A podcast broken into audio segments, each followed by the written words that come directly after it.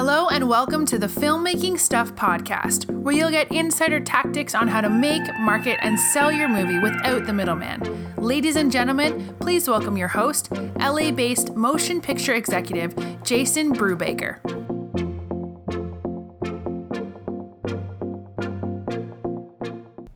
Ladies and gentlemen, the new year is upon us. And if you're looking to make your movie, now is the time. You know, as an entrepreneurial filmmaker, one of the things that you and I both have to always be conscious of is are we leveraging the resources that we have right now to get the projects made that we can actually make this year? So, the question that I repeatedly ask myself that I'm going to share with you is given the resources I have right now, what is the film that I can make this year? Now, for some of you, that might mean that you have a camera phone and you have an apartment and you're not ex- exactly sure what kind of project you can make. Well, look, those are two very significant resources that don't require a whole lot of outside cash. You simply take that camera phone, you come up with a story that takes place in your apartment, and if you have to star in your own story, or if your dog has to star in its own story, any of these kinds of things can become can become a step in the direction of your bigger goals. And you don't think so? That that little example I just gave you with the camera phone and a dog? Well, on the international front, right now, Christmas dog movies are back in popularity. Why are Christmas dog movies in popularity? Because a big portion of the global marketplace celebrates Christmas. That's one. And if you put a dog in a movie, that's a lot of footage that you don't have to get subtitles for, or worse, you don't have to get dubs for. And in fact, if it's a talking dog, that dog can talk in any language and it's not going to look too weird. Interesting, right? So these kinds of things have universal appeal. And all I'm talking about is the resources you have right now as your pet dog and your camera phone. So, given the resources you have right now, what is the film that you can make this year? All I'm describing to you is this you do not have to wait for somebody else in this industry to give you permission to be successful. Now, I get a little bit of criticism for this because I, I, have this thing on Facebook right now where I say you don't have you don't need permission to be a filmmaker, and some of the more cynical people chime in and say, "Well, you you do. You need permission to get permits, and you're going to need you're going to need stuff." Okay, I totally get it, right? I'm not telling you to go out and do something illegal. What I'm telling you is you don't need permission to be successful. You don't need you don't need anybody to tell you that you've quote unquote made it because here's the major fallacy in all of our creative lives there's no single point where you quote unquote made it. If you're a functioning, intelligent human being, I guarantee you that whatever you're doing right now is a few steps above where you were a few years ago. And wherever you're at right now, it is the fulfillment of something that you once dreamed and thought, hmm, that would be nice if I got it. But now that you have it, do you feel like you made it? No, you don't, because you're focused on bigger and better things. Your worldview has changed. You've you've grown as a human being, and as humans, as as art, artistic humans and creative folks, we need to grow. We need to constantly be challenging ourselves.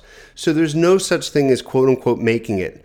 Um, early in my career, I had a mentor. His name's Craig Spector. He writes a lot of horror novels. If you love horror novels, check out Craig Spector. He was part of this whole splatter punk movement in the 1980s, and he actually did some work in motion pictures. But nonetheless, uh, Craig Spector told me the story about how when he was getting his start, uh, he was in the lobby of somewhere. I can't quite remember where. Maybe it was a theater in New York. It was, it was somewhere.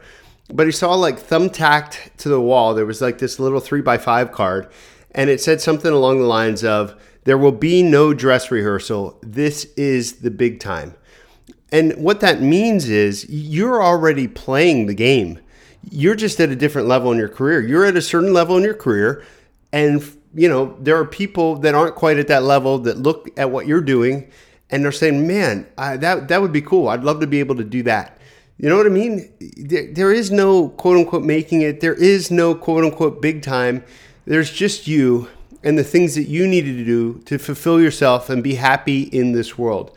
And so, going back to what I was saying at the beginning of this conversation, I came out to Los Angeles like a decade ago, and I met people back then that had grandiose views of what they were going to be doing by now.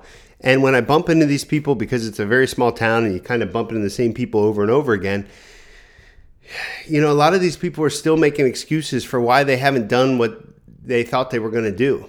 And you know what the number one excuse is? The number one thing that I hear, I mean, there's a lot of different excuses, but what it boils down to, for the most part, is yet again, people are still waiting for other people to give them permission to be successful. In other words, they're waiting for other people to discover their ability to create really awesome stuff. Where at the end of the day, the paradox is, you're not going to get those kinds of relationships. You're not going to get those kinds of opportunities unless you can already show people that you're capable of producing those types of opportunities. So it kind of circles the whole way back to the paradox of you're not going to get opportunities unless you create them for yourself. And, and this is the whole tenet of independent filmmaking, if you think about it, or as I like to say, independent entrepreneurial filmmaking.